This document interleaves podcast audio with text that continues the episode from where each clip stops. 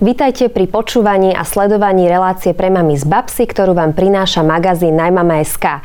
Moje meno je Babsi Jagušák a do tohto štúdia si pozývam detských lekárov, psychológov, učiteľov, odborníkov na výživu, komunikáciu, šport, no a samozrejme aj inšpiratívne mamičky, ktoré vedia spojiť kariéru s materstvom. Rozprávame sa o všetkom, čo zaujíma, ale aj trápi moderných rodičov a ich detí. Moje deti milujú čokoládu a ako každá matka aj ja chcem robiť všetko preto, aby boli zdravé. Preto ma veľmi potešilo, keď som v lekárni objavila Čokinelu. Čokinela Multikits a Čokinela Immunokits. To sú probiotika, vitamíny a minerály v lahodnej čokoláde. Čokinela podporuje zdravý rast a vývoj detí a posilňuje ich imunitný systém. Vďaka probiotikám zlepšuje črevnú mikroflóru a pomáha lepšiemu tráveniu. A navyše mojim drobcom tak veľmi chutí. Čokoládky Čokinela. V malom kúsku zdravia veľa. Nájdete aj vy Čokinelu vo svojej lekárni alebo kliknite na Cokinela SK. Dnes začneme trochu s nepokojivým údajom. Podľa štúdie Univerzity Pavla Jozefa Šafárika sú 3 z 5 detí na Slovensku v škole nešťastné. No a samozrejme je na nás rodičoch a dospelých, aby sme túto situáciu zmenili. Riešenie ponúka inkluzívne vzdelávanie, ktoré vytvára bezpečný priestor a priateľský priestor pre vzdelávanie všetkých detí bez rozdielu, aby mohli napredovať, aby rozvíjali svoj potenciál, no a najmä, aby boli šťastné. O veľmi zaujímavé zaujímavej téme inkluzívneho vzdelávania, ktorá je stále trošku zanedbávaná verejnosťou, sa dnes budeme rozprávať s mojimi tromi hostkami. Vítam medzi nami Lubku Repáňovú, projektovú manažérku nadácie Volkswagen Slovakia. Dobrý deň. Majku Farkašovú, riaditeľku katolíckej spojenej školy svätého Vincenta de Paul v Leviciach. Dobrý deň. Dobrý deň. A Euku Petričkovú, aktivistku a mamu školáčky Pauli, ktorá trpí poruchou autistického spektra. Ahoj, vítaj. Ahoj. Keď sa povie inkluzívne vzdelávanie, alebo inkluzívna škola, mnohí si predstavia triedu, ktorá je plná žiakov a sú medzi nimi zaradené aj deti s nejakým mentálnym alebo iným zdravotným znevýhodnením, takže je to škola, ktorá vníma tú jedinečnosť každej osobnosti, každého človečika. A ako je to teraz na Slovensku, ak by sme to zadefinovali, ktoré deti by mali mať miesto v inkluzívnej škole a ktoré deti naopak by už mali byť zaradené do špeciálnej školy? Mária. Základom inklúzie je vytvoriť podmienky pre všetky deti bez rozdielu. Na našej škole máme deti s vyvinovými poruchami učenia, s narušenou komunikačnou schopnosťou, s telesným oslabením, zdravotným znevýhodnením, ale takisto máme aj deti s nadaním. Inklúzia ale nie je len o týchto deťoch, je to aj o bežných intaktných deťoch, pretože aj tieto deti častokrát prechádzajú v živote takým svojim obdobím. Či je to už taký tínedžerský vek, alebo je to potom aj nejaká traumatizujúca udalosť v rodine, alebo aj taký rozvod rodičov. Takže naozaj tá inklúzia na tých školách sa musí opierať o všetky deti. Mm. Zároveň teda nie len deti, ale aj na všetkých v tom pedagogickom kolektíve. Ako to vnímate vy, Lubka, z pohľadu nadácie?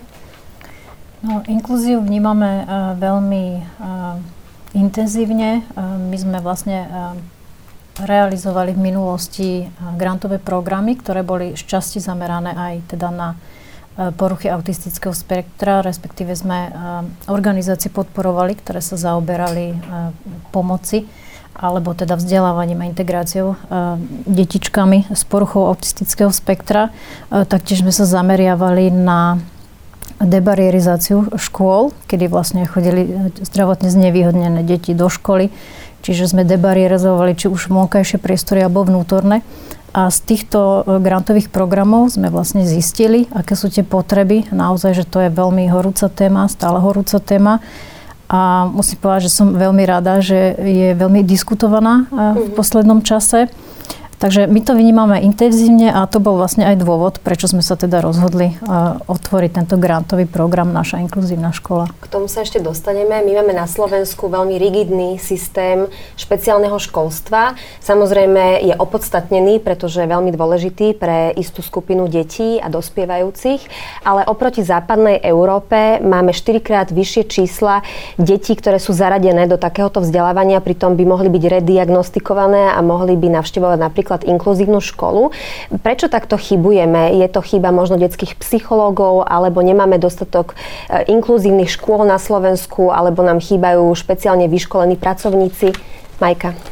Tak tam, ako ste povedali, je tam strašne veľa tých faktorov ani jeden nie je natoľko rozbehnutý, aby sme my, bežné školy, naplnili tú inklúziu. Naozaj školské podporné týmy sú veľmi potrebné na tých základných, ale aj stredných školách. Takisto aj Centra pedagogicko-psychologickej poradne a prevencie majú veľmi dlhé aj čakačky. V podstate, kým my dáme dieťa na vyšetrenie, kým sa nám dostane správa, tiež uplynie dosť dlhá doba. Čiže naozaj my tiež potrebujeme takú rýchlejšiu spätnú väzbu, aby sme vedeli pracovať aj s týmito deťmi. Uh-huh. Euka, ty otvorene hovoríš aj prostredníctvom tvojich sociálnych sietí. Môžeme ťa nájsť na Instagrame pod profilom Spolu Aut o diagnoze tvojej cerky Pauli, ktorá trpí poruchou autistického spektra. Čím ste si ako rodina museli prejsť, eh, kým ste zistili, čo sa naozaj s ňou deje, aká je jej diagnóza a čím ste si ako rodina museli prejsť, kým ste ju zaradili do toho vzdelávacieho systému alebo do tej správnej školy, ktorá je pre ňu adekvátna. Tak eh, my sme v podstate eh, začali riešiť Paulinku a takú nejakú jej inakosť alebo nejaké odlišnosti v tom, v tom vývine, keď mala zhruba dva roky. A to bol čas, kedy už sme vedeli, že ju máme zapísanú v bežnej škôlke u nás pri dome, proste na sídlisku. Staršia cerka tam už chodila. My sme boli proste v takom rozbehnutom vlaku a všetko sme to brali tak úplne akože samozrejme. Ale e, naozaj pred tým nástupom začali sme riešiť to, že napríklad stále nerozprávala.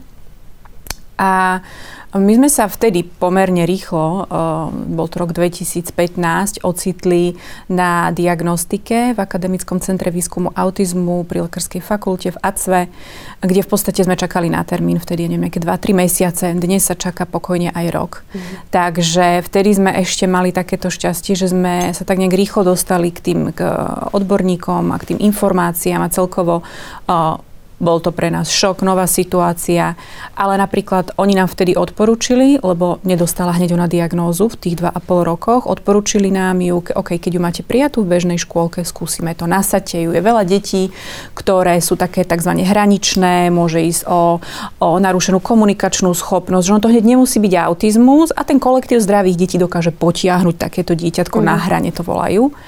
Takže oni povedali, je tam prijatá, skúste to, uvidíme. A ako ja verím tomu, že vo veľa prípadoch takéto niečo zafunguje a to dieťa sa rozbehne. Toto bohužiaľ nebol náš prípad a my sme v podstate v priebehu toho roka absolvovali aj rediagnostiku, kde teda v jej 3,5 rôčkoch nám to definitívne potvrdili. A, a nechcem povedať, že sme boli nútení, ale teda okolnosti boli také, že sme nakoniec Pauli museli zobrať z tejto škôlky. Nie len preto, že uh, nič to nedávalo, bola tam na pol dňa, polovicu preplakala, mm. nachádzala som ju v pomerne takom zlom stave, vždy, keď som po ňu prišla. Bolo to veľmi ťažké obdobie pre nás, ale zároveň ani sme nemali nejakú takú podporu z tej bežnej škôlky.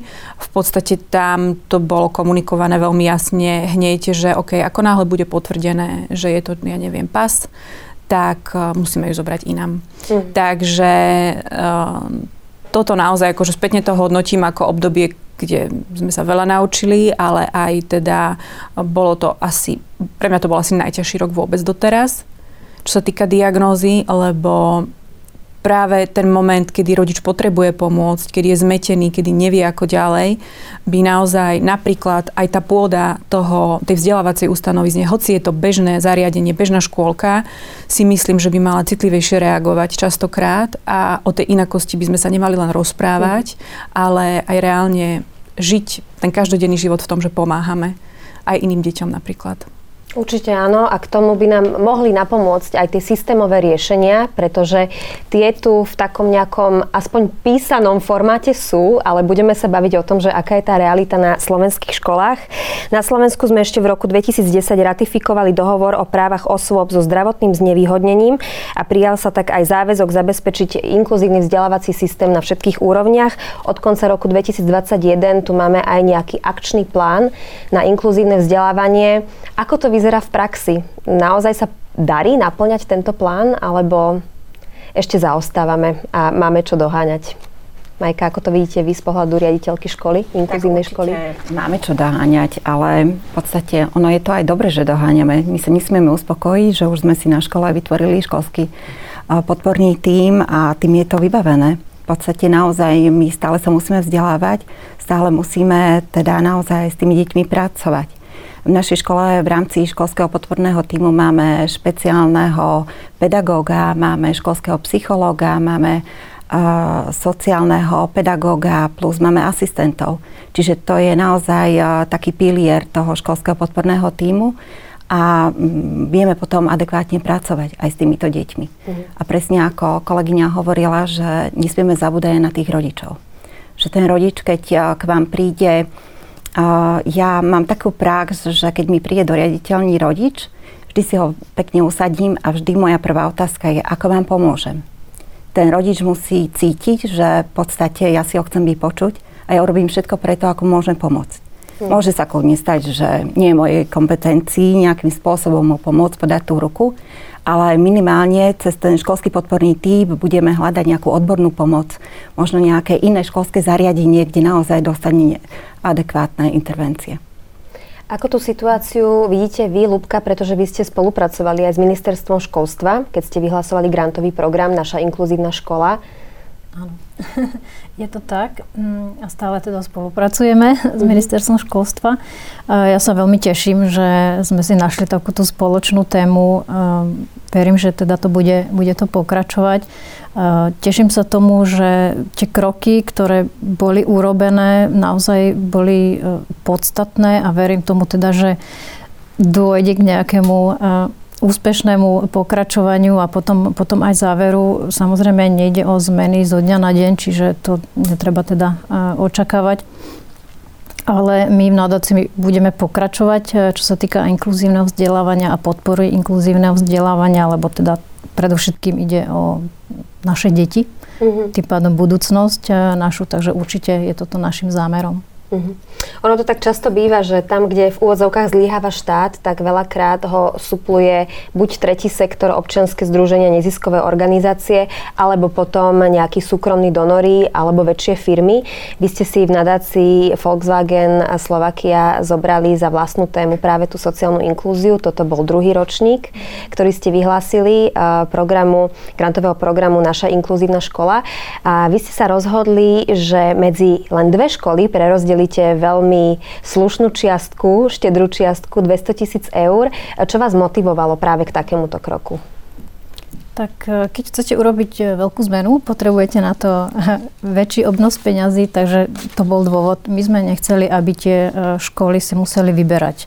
Buď debarierizujú vstup, alebo si zriadia jednu miestnosť senzorickej integrácie. Chceli sme, aby mali vlastne tie potreby, ktoré oni nejak e, identifikovali, že majú v rámci toho inkluzívneho vzdelávania, aby boli naplnené. E, čiže aby si nemuseli vyberať, ale aby to mali v podstate v jednom takom balíčku zabezpečené a aby mohli urobiť e, ďalšie podstatné kroky na tej ceste ich inklúzie. Uh-huh. Vy ste, Majka, spomínali, že máte aj takýto inkluzívny tím na škole. Čo všetko sa vám podarilo zrealizovať vďaka tým 100 tisíc eurám a čo sú také tie hlavné piliere inkluzívnej školy? Tak v prvom rade sa chcem poďakovať, že naozaj našej škole to bolo umožnené lebo naozaj školský podporný tým sme mali aj predtým, ale teda nemali sme finančné prostriedky napríklad na tú debarierizáciu vstupu do budovy školy. Takisto sme mohli zriadiť výťahovú plošinu pre deti s telesným postihnutím. Takisto sme vytvorili miestnosť terapeutickú, snú zeleň, odborno-prednáškovú. Mohli sme zakúpiť množstvo terapeutických pomôcok, edukačných materiálov, a ďalším pilierom bolo vyškolenie celého mhm. personálu. A to sa týkalo nie len školského podporného týmu, ale aj všetkých pedagogických zamestnancov.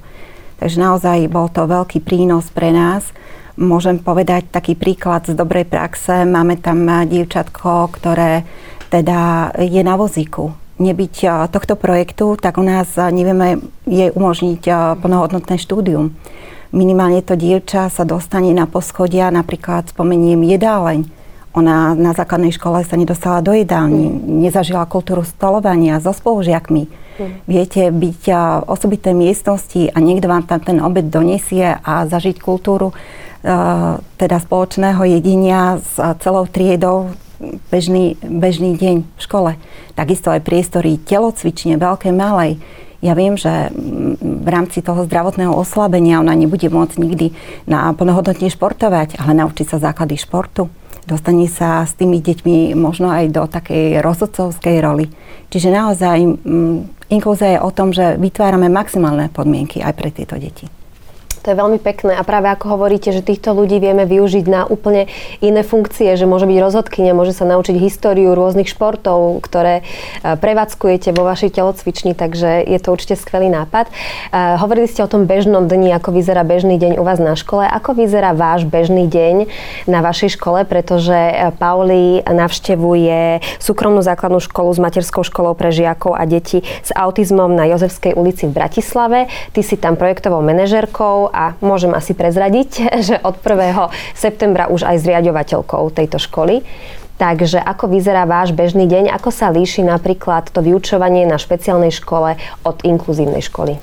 Tak eh, ja teda môžem povedať iba z našej skúsenosti, lebo neviem, ako to, ako to prebieha inde, ale napríklad naša škola tým, že uh, sme pomerne maličkí a tých školákov máme aktuálne 10 v dvoch triedách, pričom teda jedna trieda je e, trieda detí s normointelektom, kde sú vysokofunkčnejšie deti, Aspergery, tak e, ono sa to vie líšiť nielen tieto dve triedy navzájom, ale ešte aj každé to dieťa má ako keby ten individuálny výchovno-vzdelávací plán prispôsobený jeho nejakým schopnostiam, silným, slabým stránkam a tak ďalej.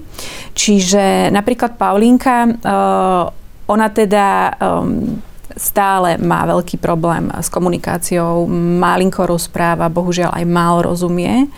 Takže jej deň sa líši aj od toho denného plánu tých ostatných chlapcov ale teda na čo sa kladie dôraz je naozaj ten individuálny prístup. Takisto mali sme teraz také ťažšie obdobie posledný rok, takže trošku je znížili interakcie s ostatnými spolužiakmi, bola viacej v oddychoch, viacej snúze len mhm. miestnosti. Tie aktivity edukačné mala prestriedávané napríklad tými relaxačnými aktivitami, aby teda nešla úplne do nejakého vypetia, frustrácie a tak ďalej. Takže z nášho pohľadu ten ten deň vybiť každý aj iný. Mm. Na druhú stranu takisto je vyskladaný z takých tých e, povinných jazd alebo veci, ktoré by tam teda mali byť, prispôsobené teda tomu, že sa jedná o špeciálnu školu. Ale zároveň, e, áno, to dieťa čo je úplným základom aj u nás teda v škole aj v škôlke je, aby to dieťa sa cítilo, že je v bezpečnom prostredí. Všetky tie deti sa ku nám tešia, čo bol taký trošku kontrast oproti tomu, za akého kriku a plaču sme ju zvykli nosiť do tej bežnej škôlky, kde naozaj mhm. teda nielenže nepro, ne, neprosperovala, ale asi aj vníma to dieťa možno atmosféru, v ktorej sa nachádza a že je niekde možno nechcené, alebo... To um, neprijatie. Áno, áno, uh-huh. aj ten tón, ktorým sa rozprávalo s ňou tam, to som počula za tými zavretými dvermi, hej. A, a toto je niečo úplne iné. Takže základ, e, nielen z ohľadom na ten autizmus, kedy naozaj aj tá senzorika a všetky tieto vnemy na, na naše deti veľmi vplývajú a teda často ich rozrušia veci, ktoré nerozrušia bežné intaktné dieťa, tak aj s ohľadom na tieto veci, ale takisto aj, aj v tom rozmere, že naozaj to dieťa musí byť najprv uh, spokojné, kľudné, aby sa mohlo vzdelávať, aby sme mohli ho ďalej rozvíjať, lebo mm, je veľmi ťažké, vidím to aj na Paulíne, eh, si s ňou sadnúť k niečomu a niečo sa učiť, keď ona práve si senzoricky rieši, ja neviem, ponožku, ktorá ju omína, alebo, alebo ju vyrušuje niečo úplne iné. Uh-huh. Čiže mm, toto je to špecifikum, eh, že aj to vzdelávanie u nás je prispôsobené tomu, že to dieťa najprv musí byť v kľude, musí mu byť spravený aj ten, aj, aj ten profil, aj ten senzorický profil bol robený takisto aj Paulinke aby teda vedeli aj pani učiteľky, čo áno, čo nie, na čo pozor, aby ju vedeli rozvíjať. Takže mm-hmm. ten individuálny prístup, aspoň, aspoň v mojich očiach, uh, je tam veľkým benefitom u nás. To vysvetľuje asi tie malé triedy a to, že tých žiačikov je naozaj len pár áno. a každý asi má aj nejakého svojho áno. asistenta, ktorý sa mu venuje. Zvládajú to pani učiteľky, ono tam v podstate je to také, že sú tam myslím tri síly na 5 detí aktuálne mm-hmm. v mhm. jednej triede a teda mnohé tie aktivity sú aj skupinové, stále individuálne, aj Paulinka má také jeden na jedného, mnohé tie veci. Takže vravím, no, berie sa tam ohľad na viaceré veci, ale teda cieľom toho je naozaj to dieťa takisto rozvíjať, vzdelávať v rámci jeho možností a schopností. Mm-hmm. Hneď v nadväznosti na to sa opýtam teba, že ako vyzerá tvoj bežný deň, pretože ty si nie len projektová manažérka, ale už aj zriadovateľka tejto školy, je, takže veľa vecí sa určite zmenilo. Je to, je to tak, no, ja som toto s pokorou prijala, je to ďalšia veľká zodpovednosť pre mňa, aj teda vzhľadom k tomu, že moje dieťa navštevuje toto zariadenie a teda chcem, aby, aby aj, to zariadenie, aj to zariadenie prekvitalo, prosperovalo, aby pani učiteľky mali dobré podmienky na svoju prácu, aby, aby aby naozaj tie deti dosahovali výsledky, ktoré dosahujú. A teda viem, že, že e, za tú dlhoročnú pôsobnosť tej školy a škôlky sme naozaj zariadením, kde sa chodia mnohé učiť z celého Slovenska aj zo zahraničia sa chodia pozerať na náš systém a na to, ako s deťmi pracujeme. A, a to je naozaj niečo, na čom chceme pracovať aj ďalej. Moje dni sú veľmi pestré. Ja musím povedať, že som v takej zvláštnej pozícii, že mám tam aj dieťa. Mám tam dieťa, ktoré prišlo na to, že mama sa nachádza celý deň v škole. Klope na dvere, hej? Áno, takže ona je veľmi bystrá, veľmi vnímavá. Takže to ona uh, prekukla ma už, už tak pomerne uh, začerstva, ale, ale nič, no ja riešim veci vyslovene, tak spolupodielam sa na tom fungovaní, zabezpečovaní veci financií, materiálnych pomôcok, komunikácia, čokoľvek. Tým, že sme mm. malinkí a sme aj malý kolektív, tak je to naozaj také, že, že čo treba, to mm-hmm. robíme ale uh, aj predsa len, áno, je to také rodinné prostredie aj s tými rodičmi, aj s tými deťmi. Uh, častokrát proste aj, aj prídu chalani si niečo vypýtať do kancelárie, odkomunikujú si pekne, vypýtajú si, vie to byť naozaj veľmi milé. Aj, aj, aj, aj také tie interakcie, že mám proste nejaký uh, huňatý svet. Pochvália ti ho. Áno, tak pamätám si jedného chlapčeka, on už k nám nechodí, tak, tak ten mi tak povedal, Evička, ty si mekučka, teba si necháme.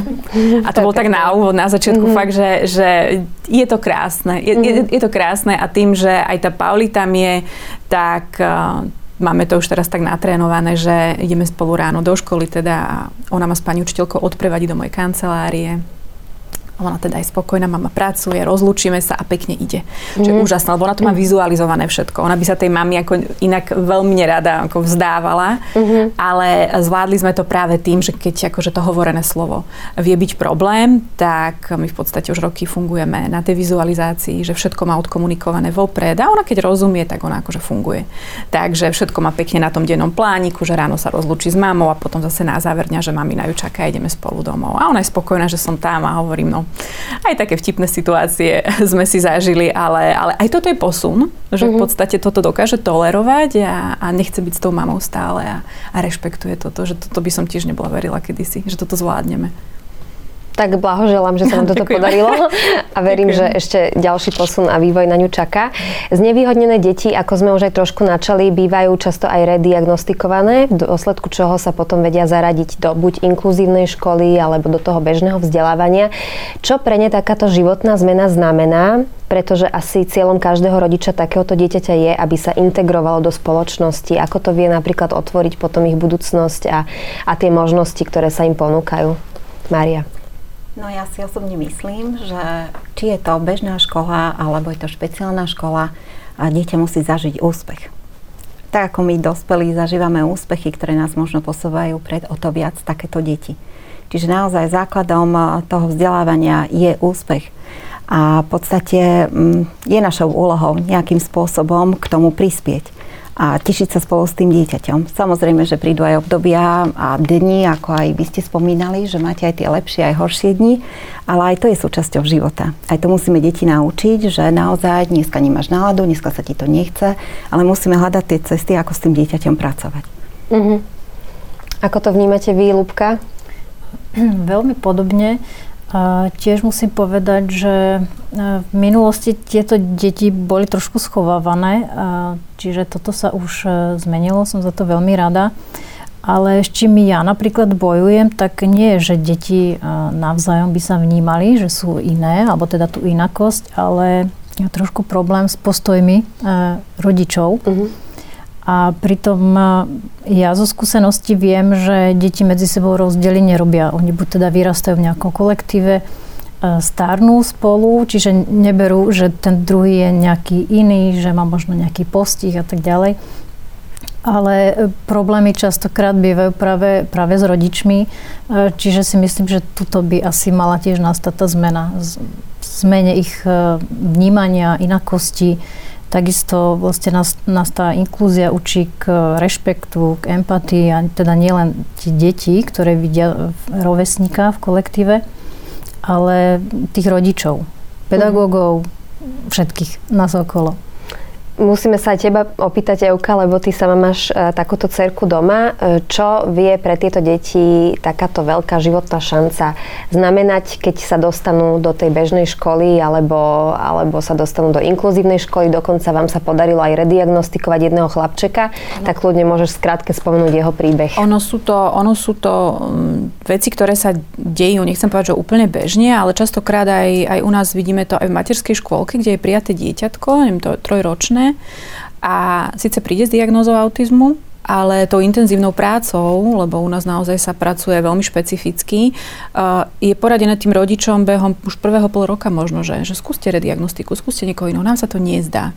A toto, akože toto, keď sa stane, samozrejme, že to je sen každého rodiča, tak by som povedala, že, že toto si vypočuť, že ono to asi nebude teda pás, že, že skúste ho rediagnostikovať. Dejú sa také prípady a je to určite vždy úžasné pre tú rodinu. Aj, aj úľava na druhú stranu, aj tí rodičia, aj, aj to som zažila, že rodič z toho stal vyplašený. Lebo mal pocit, že našiel zariadenie, kde to dieťa proste prosperuje. OK, je to autizmus, dobre, ideme ďalej, ale potom zrazu zistil, že to nie je autizmus a teraz ono už u nás nemôže byť ďalej a kde ho dá a evidentne to dieťa má nejaký problém stále. Uh-huh. A, a, a ten rodič zrazu ostane taký, že bože môj, že kde on nájde nejaké takéto prostredie, takéto bezpečné prostredie, kde sa môže ďalej rozvíjať to dieťa, kde nepôjde do regresu a podobne. Že ono vie to byť e, ako na jednej strane veľmi potom všetci túžime a na druhej strane ja som bola prekvapená, že som videla rodičov, ktorí reagovali úplne inak, ako by som si povedala, mm-hmm. že by som mhm. zareagovala ja. Lebo naozaj je vzácne dnes nájsť školu pre dieťa, ktoré je iné, aby, aby rodič nemal pocit, že, že ho um, ide nejak ohroziť, hej, tým, že mu chce dať tú šancu. Uh-huh. Lebo, lebo tá šanca na ten jedného dňa samostatný, plnohodnotný život, ako to je, to je sen každého rodiča, preto svoje dieťa, nech je akékoľvek, aby teda sa nestratilo v tom svete, aby, aby mohlo naplňať svoj potenciál. A, ako aj my si medzi rodičmi zvykneme povedať, že aby sme my raz mohli spokojne umrieť, hej, že, že, že s tým mhm. dieťaťom, že sa nestratí, že, že bude samostatné. Takže to je proste veľký sen každého z nás. Na druhú stranu je to aj veľká výzva, pokiaľ teda si uvedomujeme, kľudne aj takto skoro, že to dieťa jednoducho samostatné nikdy nebude. Uh-huh. A, a, a je výzvou potom aj pre tú rodinu o, naďalej nejak si udržať tú energiu a chuť a tú radosť z toho života a z toho dieťaťa najmä. A, a to je už potom takéto každodenné niečo vedomé, sústredenie sa na tie pozitívne veci. Uh-huh. A, ale samozrejme, akékoľvek približenie sa k tej norme, tak, tak ako to voláme, hej, že k tej norme a k tomu bežnému životu, ja si myslím, že, že to je sen každého rodiča. Ešte sa budeme rozprávať o tom, že čo teba učí Pauli každý deň a ako mení tvoje pozeranie na svet. Vy ste hovorili, Majka, že máte inkluzívny tím na škole. Ten je zložený z odborníkov, špeciálnych pedagógov, možno nejakých detských psychológov, logopédov.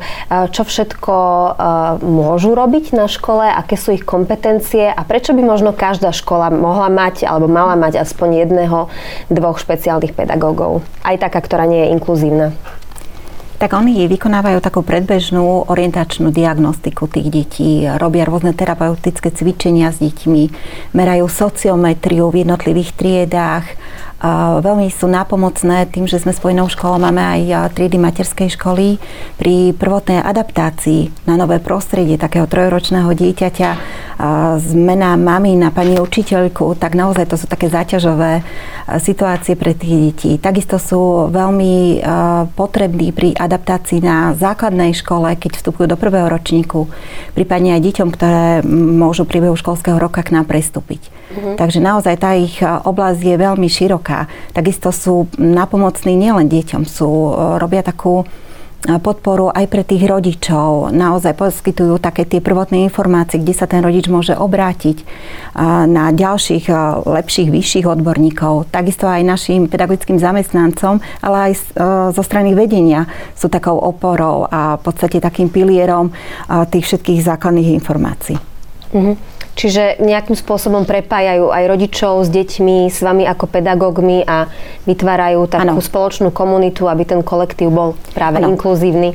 Presne, hoci kde sa tríde udeje nejaký problém, niečo vyskočí, tak naozaj my sa vieme obrátiť na nich. Idú to pomerať sociometriou, prípadne už vedia, kde sú možno tie vodcovské typy, kde to môže škrípať, čo je potrebné v tej ktorej triede nastoliť. Viete, pedagogickí zamestnanci, každý má svoju aprobáciu, dvojodborovú, trojodborovú. Na tých vysokých školách máme zo pár skúšok z psychológie, z pedagogiky ale nie sme takí veľkí odborníci, to si povedzme, že naozaj tie školy potrebujú väčších odborníkov aj v rámci týchto školských podporných tímov. Mm. Čiže aj škola, ktorá nie je inkluzívna, by určite benefitovala zo špeciálnych eh, asistentov alebo špeciálnych pedagógov, ktorí by ponastavovali aj tie vzťahy potom v triede. Eh, my diskutujeme teraz najmä o tom, že inkluzívne vzdelávanie ťahá vpred najmä tie deti, ktoré majú nejaké špeciálne potreby, ale je veľmi dôležité aj pre tie intaktné bežné deti, pretože ako ste hovorili, takéto detičky nás učia, aby sme boli viac empatickí, tolerantní. Ehm, čo všetko ešte iné nás vedie vedia naučiť a v čom ešte vedia byť pre nás takéto deti obohacujúce? Lubka. Tak ja si myslím, že ja som mala možnosť vidieť, my e, chodíme po tých školách, ktoré teda sme podporili v rámci grantového programu a mal som možnosť vidieť e, chlapca, ktorému sa venovala asistentka priamo na, priamo na hodine a tam to nebolo len o tej odbornosti, ale aj o tom, tam bol veľmi, som navnímala ten vzťah medzi nimi dvoma, že si veľmi rozumeli a kontaktný bol ten chlapec, e, čiže ja si myslím, že aj pre toho asistenta to veľmi pozitívne vplýva, že teda sa k nemu má voči nemu to dieťa takú dôveru a pritom to nie je rodič. Čiže ja si myslím, že to je široká škála aj emócií, ktoré oni bežne dostávajú tí učitelia od, od tých žiakov. A mm, hovorím, ja som mala teda možnosť zase na inej škole e, stretnúť chlapca, ktoré sme chceli trošku že na kameru, aby teda sme mali ho nasnímaného a povedala asistentka, že no asi z neho moc nedostanete, lebo teda bol to chlapec s autizmom, e, nie veľmi komunikatívny a mali za to, že on sa teda zasekne a nebude nič na kameru hovoriť, ale on teda chodil po celej tej chodbe, on ukazoval všetko, čo sa v škole páči. Čiže e, on bol veľmi, veľmi emotívny a na tých, na tých deťoch naozaj, že možno niekde im je ubrané, niekde im je zase pridané, oni veľmi vedia tie emócie uh, ukázať. A ja si myslím, že z toho teda čerpajú uh, tí, ten, ten pedagogický zbor, tí učitelia. A tak ako je to um, pre nich, keď sa dostanú do kolektívu bežných detí, že ich, e, deti sú prirodzene súťaživé. Čiže chcem sa vyrovnať tomu e, druhému, chcem dokázať to, čo on. Čiže určite patria uh, takéto deti do kolektívu bežných detí, pretože ich posúvajú, rozvíjajú tie ich možnosti, ten potenciál, čo sa týka komunikácie, vzájomných vzťahov a predospelého, no to, to sú tie emócie, zmena postojov, takéto ten dobrý pocit. Uh-huh. Takže tak. Evi, ty s týmito detičkami spolupracuješ denodenne. Čo učia vás, dospelých, a čo učia tie bežné, intaktné deti? Uh, tak uh, ja toto mám skôr navnímané na našej domácej situácii, lebo teda my máme ešte staršiu dceru, Elišku, Elišku o dva roky staršiu od Pauli.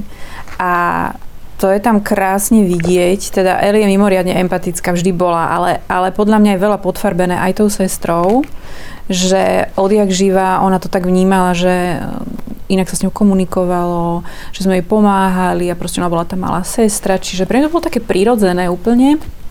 Aj krásne sledovať, hoď teda Elita, už to, už to už ideme do puberty statočnej, že ona na tú sestru absolútne trpí a, a je v tej pozícii uh, um, toho, ktorý vysvetľuje. Čiže to sme videli už aj na tých ihriskách. Ešte Eliška, keď bola aj v škôlke, ona tak proste vedela na, na tom ihrisku, keď Pauli si tam rozhadzovala te, ten štrk okolo seba, proste sa tam senzoricky nadchynala a nehrala sa s inými deťmi tak bolo vidno, že tie ostatné deti si ju tak obzerajú a Eliška proste taká úžasná zavesená na tej prelieske. Moja sestra má autizmus, jej mozog funguje inak.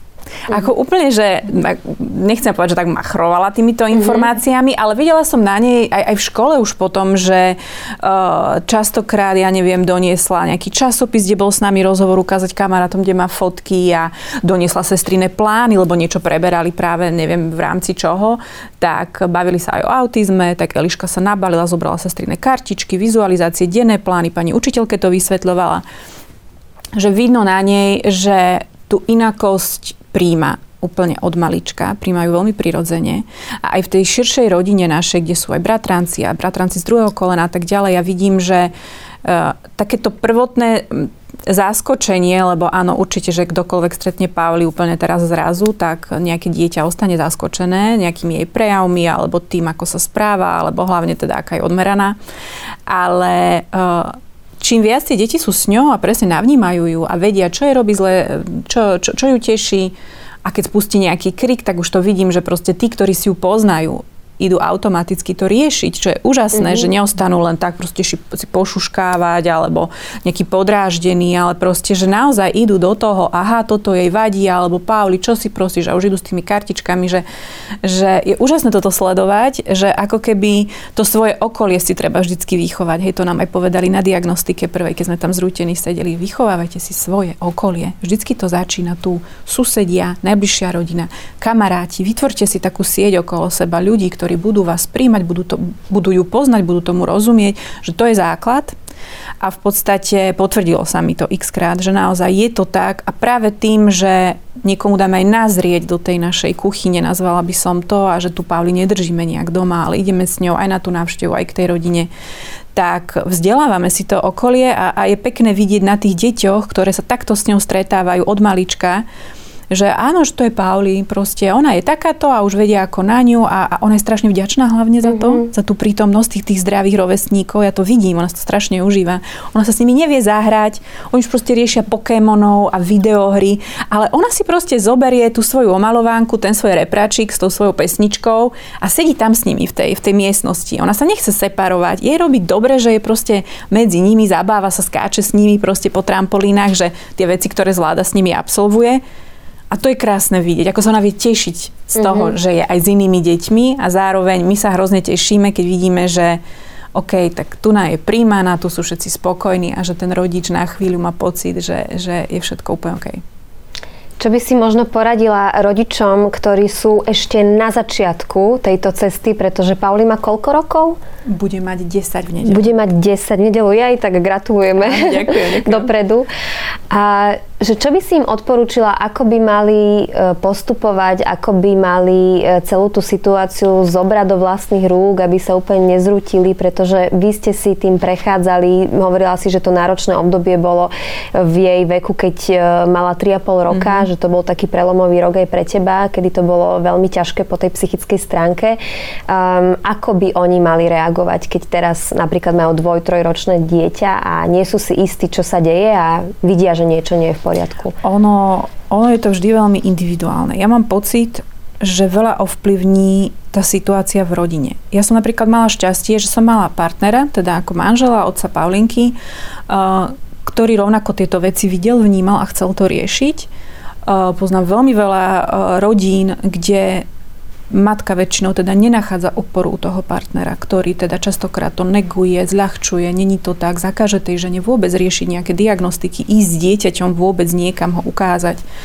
Čiže podľa mňa je, je základ najmä to, aby, aby proste tá rodina ťahala za jeden povraz, aby sa nerozchádzala ešte aj v tomto, lebo, lebo čaká ich naozaj náročné obdobie a proste treba uh, treba sa spojiť a myslieť na, na to dieťa a na to, ako jemu pomôcť prosperovať. Čiže ono je to veľmi individuálne. Ja osobne uh, by, som, by som v prvom rade asi radila, aby, aby ten rodič neporovnával tak strašne. Lebo a ja som porovnávala, je to úplne prirodzené.